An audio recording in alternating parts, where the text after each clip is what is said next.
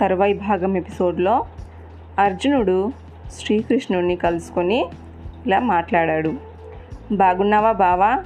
అని పలకరించాడు. బాగున్నాను బావా అని శ్రీకృష్ణుని పాదాలకు నమస్కరించాడు అర్జునుడు. ద్వారకా నగరికి విచ్చేయడానికి కారణమేమిటో? ప్రశ్నించాడు శ్రీకృష్ణుడు. జవాబు చెప్పేందుకు సంశయిస్తున్న అర్జునుని గమనించాడు. నాకంతా తెలుసు బావా నీ కోరిక నెరవేరుతుందిలే అని అర్జునునికి రైవతక గిరి గుహలో ఆశ్రమం కల్పించి తరచూ అక్కడికి వస్తూ పోతుండేవాడు శ్రీకృష్ణుడు.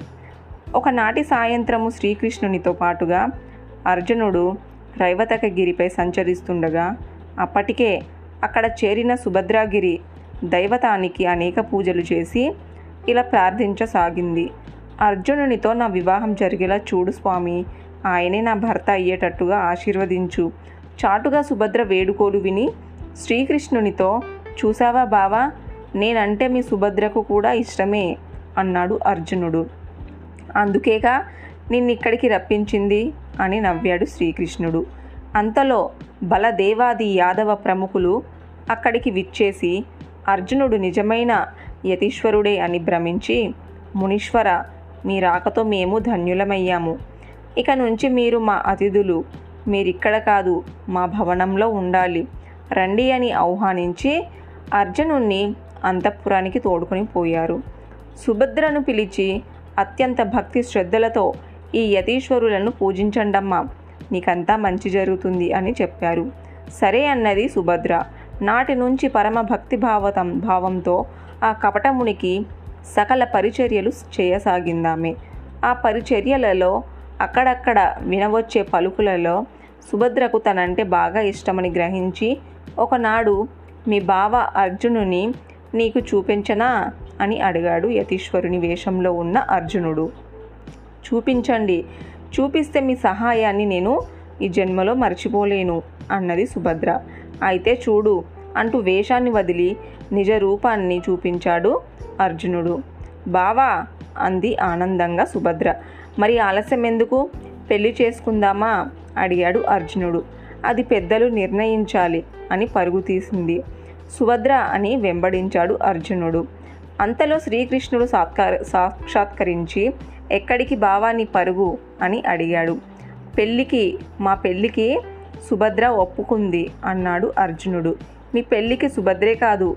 దేవకి వసుదేవులు సాత్యకి ప్రద్యుమ్నుడు సంకర్షణుడు అంతా ఒప్పుకున్నారు. ఒప్పుకోనిది ఒకరే. ఎవరు బావా? ఆందోళన చెందాడు అర్జునుడు. ఇంకెవరు? అన్నగారు బలరామదేవులు. నేనంటే పెద్ద బావకి ఇష్టం లేదా? తల పట్టుకున్నాడు అర్జునుడు. లేదు అయినా ఈ పెళ్ళి జరిగి తీరుతుంది. అన్నటి అన్నిటికీ నేనున్నాను అని అభయం ప్రసాదించాడు శ్రీకృష్ణుడు. ఆ మాటకి అర్జునుడి ఆనందానికి అంతు లేకుండా పోయింది. తరువాత సుభద్రతో నీ పెళ్ళి జరిగి తీరాలి. అన్నిటికీ నేనున్నాను. అని అర్జునునికి ఇచ్చిన అభయంలో భాగంగానే ద్వారకా నగరిలో దగ్గరలో సాగర మధ్యమంలో ఒకనొక ద్వీపంలో పశుపతీశ్వరుని పూజ మహోత్సవాన్ని శ్రీకృష్ణుడు ఏర్పాటు చేశాడు. అందరినీ ఆహ్వానించారు. ఆహ్వానం అందుకున్న భోజులు అందకులు వృష్ణివంశీయులు మాధవులంతా బంధుమిత్ర సపరివారంగా ద్వీపంలో ప్రవేశించి పశుపతీశ్వరుని పూజించసాగారు. ఇక్కడికి ఇలా ఉండగా ద్వారకంలో ఉన్న సుభద్రనుల మా పెళ్ళవుతుందా? భార్యాభర్తలుగా మేమిద్దరము సుఖించే శుభక్షణముందా అనుకొని బాధపడసాగారు. అర్జునుడు తన మనోరథము సిద్ధించారని తండ్రి దేవేంద్రుని ప్రార్థించగా చిన్నన్నయ్య శ్రీకృష్ణుడు ప్రార్థించింది సుభద్ర. ప్రార్థించే ఆలస్యము. శ్రీకృష్ణుడు దేవకి వసుదేవులు అక్రూరుడు సారణుడు సాత్యకీలతో అక్కడికి చేరుకున్నారు. అదే సమయానికి దివ్య మునులతో దిక్పాలకులతో అమర ప్రముఖులు శచీదేవితో దేవేంద్రుడు అక్కడికి చేరుకున్నారు. దేహాచార్యుడు బృహస్పతి వివాహ ముహూర్తము నిర్ణయించి అప్పటికప్పుడు కళ్యాణ మహోత్సవం జరిపించాల్సిందిగా ఆదేశించాడు. కశ్యప ప్రజాపతి పురోహితుడై సుభద్ర అర్జునుల వివాహము జరిపించాడు. బావా అన్నిటికీ నేనున్నానని చెప్పినట్టుగానే చేశావు. సుభద్రని నాకిచ్చి వివాహం చేశావు. నువ్వు దేవుడి బావా. దేవుడిని శ్రీకృష్ణుని రెండు చేతులు కృతజ్ఞతగా అందుకున్నాడు అర్జునుడు. దానికి ఎంతగానో సంతోషించిన శ్రీకృష్ణుడు అర్జునుడిని గట్టిగా కౌగులించుకొని నువ్వెంత తొందర సుభద్రతతో కలిసి ఇంద్రప్రస్థం చేరుకుంటే అంత మంచిది అన్నాడు. వివిధ ఆయుధాలు అక్షయ తునీరము దృఢ కారుణ్మకంతో పాటు గాలిని మించి వేగంగా పరుగుదీసి గుర్రాలను పూంచిన రథంపై సుభద్ర అర్జునులను కూర్చోబెట్టి వెళ్ళిరండి అని ఆశీర్వదించి సాగనంపాడు.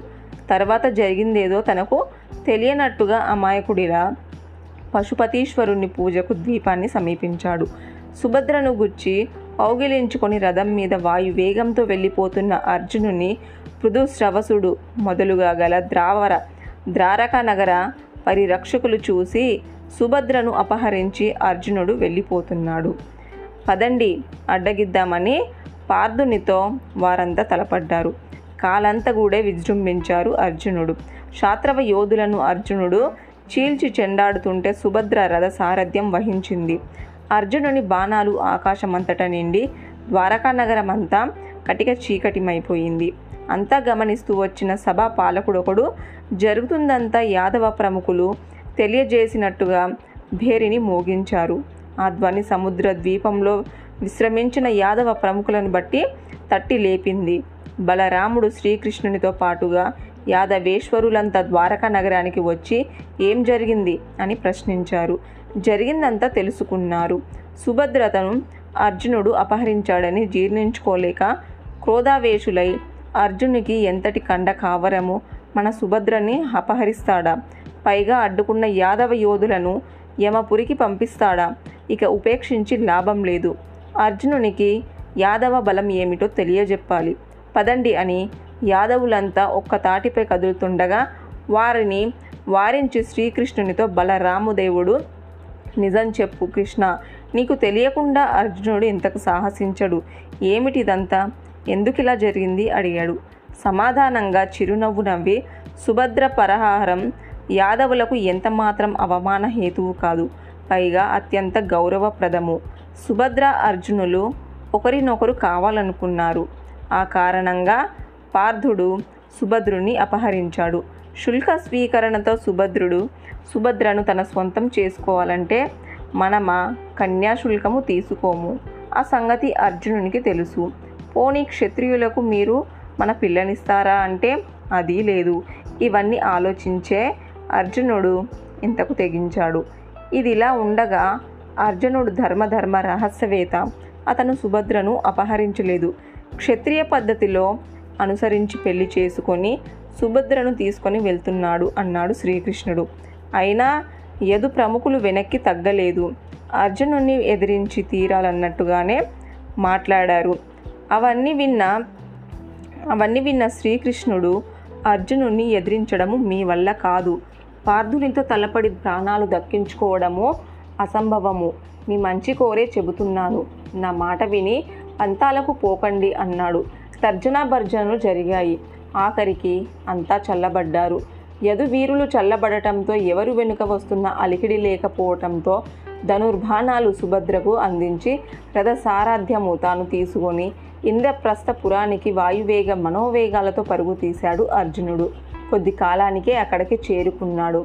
మున్ముందుగా ధర్మరాజును సందర్శించి సుభద్ర పరిణయ వృత్తాంతాన్ని వివరించాడు. ద్రౌపదీదేవిని కలిశావా? అడిగాడు ధర్మరాజు. లేదన్నయ్యా అన్నాడు అర్జునుడు. వెళ్ళి ఆ దేవిని కలిసిరా ఆదేశించాడు అన్నయ్య. అతని ఆజ్ఞ మేరకు సుభద్రను తీసుకొని ద్రౌపదిని కలిశాడు అర్జునుడు. సుభద్రను చూస్తూనే తల తిప్పుకుంది ద్రౌపది. సవతిని తట్టుకోలేకపోయింది. అది గమనించి సుభద్రకు కనుసైగ చేశాడు అర్జునుడు. సైగ అంతర్యాన్ని గ్రహించిన సుభద్ర ద్రౌపది కాళ్ళ మీద పడి మహారాణి నేను మీ చరణదాసిని అంది. ఆ మాటతో కోపాన్ని పోగొట్టుకొని సుభద్రను లేవనెత్తి గట్టిగా కౌగిలించుకొని వీరమాతవై కలకాలం సిరి సంపదలతో వర్ధిల్లమ్మా అని ఆశీర్వదించింది ద్రౌపది. కొన్నాళ్ళకు సుభద్ర అర్జునులకు అభిమన్యు కుమారుడు ఉదయించాడు.